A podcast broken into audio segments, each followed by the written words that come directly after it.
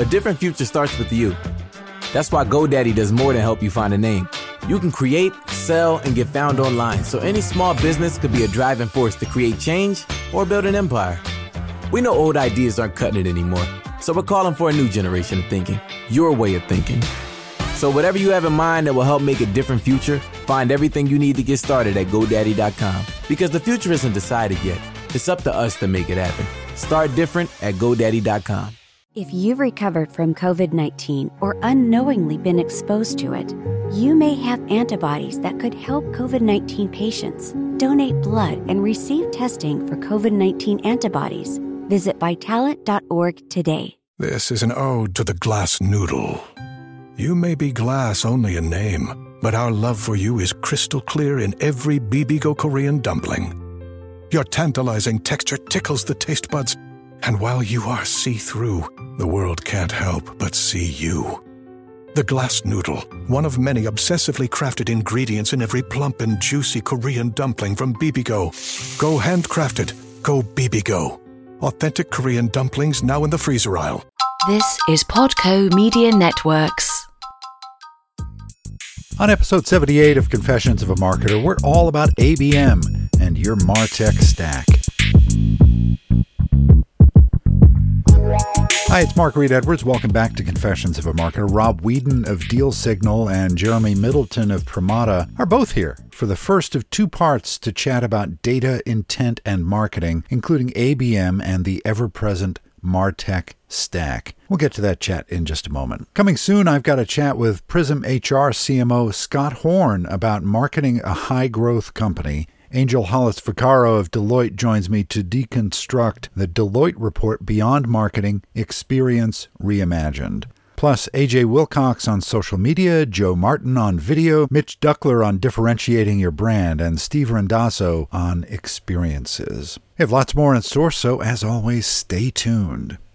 I want to invite you to have a listen to my other venture, the Innovation Podcast, the iPod with Garnet Harriman. Lots of fun stuff happening there. Head over to theinnovationpodcast.co to tune in. COVID 19 patients need your help. If you've fully recovered from COVID 19 or unknowingly been exposed to it, you may have the antibodies that could help COVID 19 patients recover. Donate blood and receive testing for COVID 19 antibodies. Visit vitalant.org today to schedule an appointment to donate blood.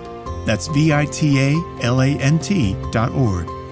Help save lives and schedule your appointment at vitalant.org. You could help save lives. Okay, on to Rob and Jeremy. I had Rob on early in the series for a chat about data in marketing wanted to have him back, and when he mentioned he could get one of his customers to join him, I jumped at the chance to talk about account based marketing, data intent and marketing, plus the Martech stack. It was a fun chat, which we have divided into two parts. Let's get to part one. Jeremy, welcome to Confessions of a Marketer, and Rob, welcome back. It's good to have you both here. Thanks for having me. Good. Thanks, Mark. All right, let's dig right in. Account based marketing was a shift from pure inbound toward more outbound marketing to accounts that meet specific criteria, that ideal customer profile. Now, with intent, marketers can refine that further to accounts that are showing interest in topics related to products and services that they provide. Is intent helping marketers refine their ICPs and find new potential customers or validate that they've chosen the right initial targets? And what are the top use cases? Well, I can jump in there. Intent is definitely helping me as a marketer to find better clients and or potential customers. We have our, our target account list that we're going after, but intent data is really helping us identify other people outside of that space that have interest in what we offer and also helps us identify then other target markets to go after as well. So it's been very helpful. Yeah. Rob, you got any thoughts on that? Yeah, I would just say that the, the world kind of shifted to ABM in let's say 2016, 2017, and it continues to become a mainstream topic, right? And so ABM is all about marketing and sales aligning around, you know, what is their total audience? Yeah. And who are the accounts? Really, these first couple of years have been about who are the accounts we should target to you know to grow our revenues, to grow our pipelines.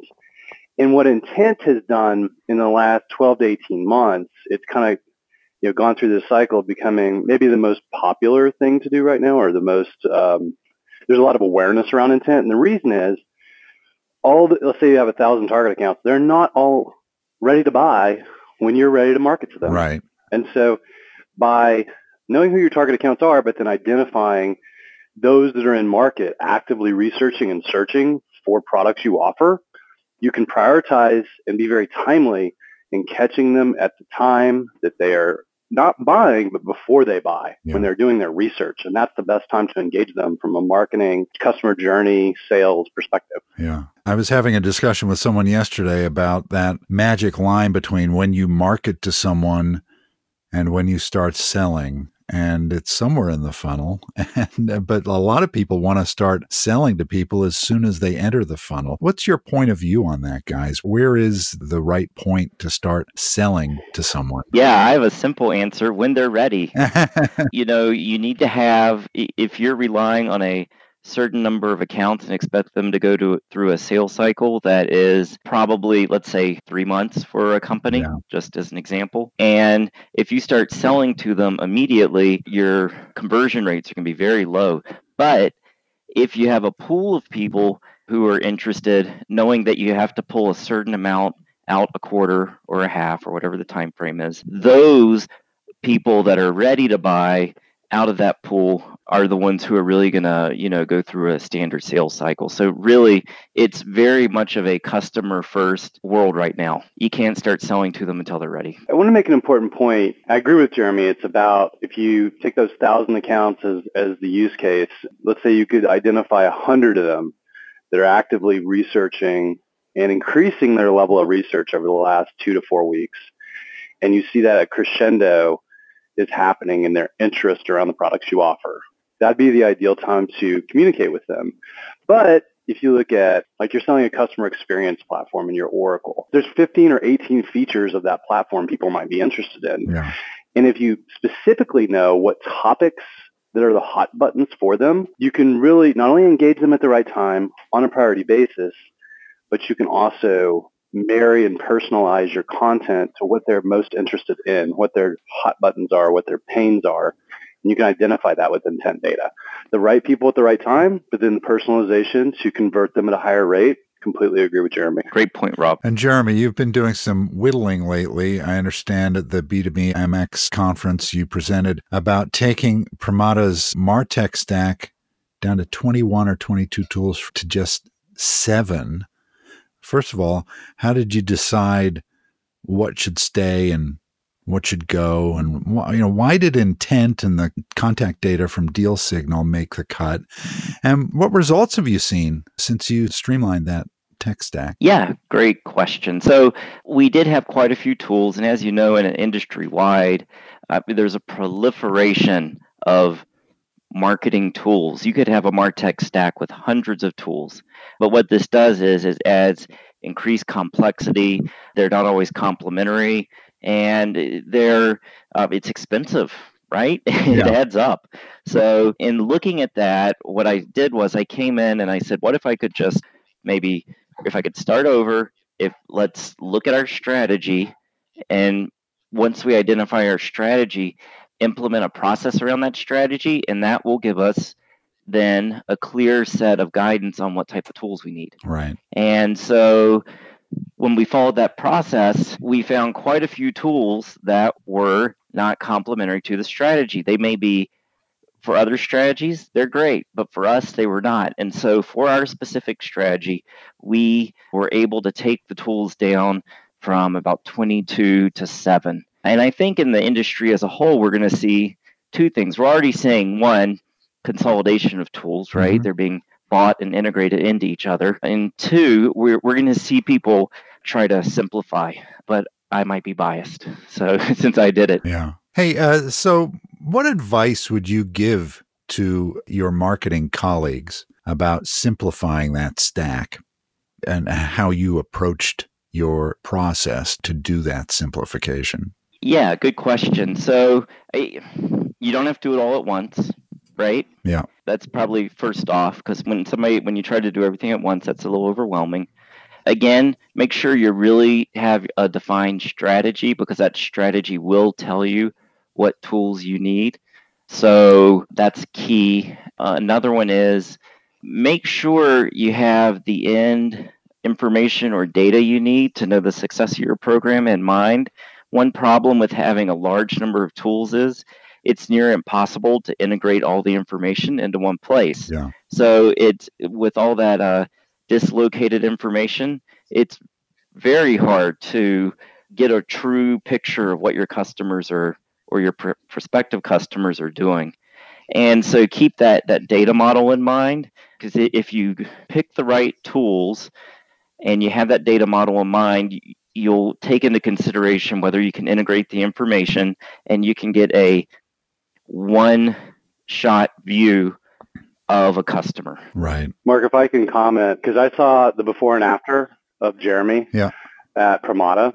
And so I think I have a simple way to encapsulate it. Before, the organization was letting the tools drive them. And after Jeremy came in, he said, what are the goals? What are the processes that drive the goals? And then he chose only the tools that he could drive to his goals. And he just turned it around. It's literally just, I think if marketers could take away one thing, it's drive to your goals, choose and license only the tools that will help you meet your goals. And any tool that's driving you is probably causing you distraction. It's probably causing you operational overheads and it's costing you money Yeah. that you, you know, is not driving towards an ROI. And that's, that's the best way to think about uh, vendor or tool rationalization in the Martech, Martech stack from what I've seen.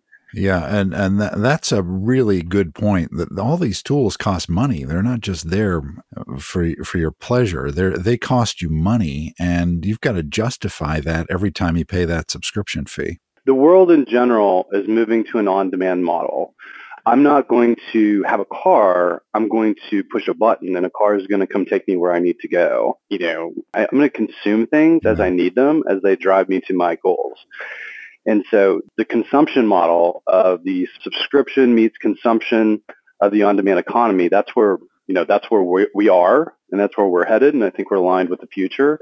And as folks go through these of MarTech stack rationalizations, they should choose vendors that are not forcing them to buy the product, keep the product, and you either do or don't have the product for a very high price. It should be aligned with consumption and it should be aligned with the consumption towards an ROI.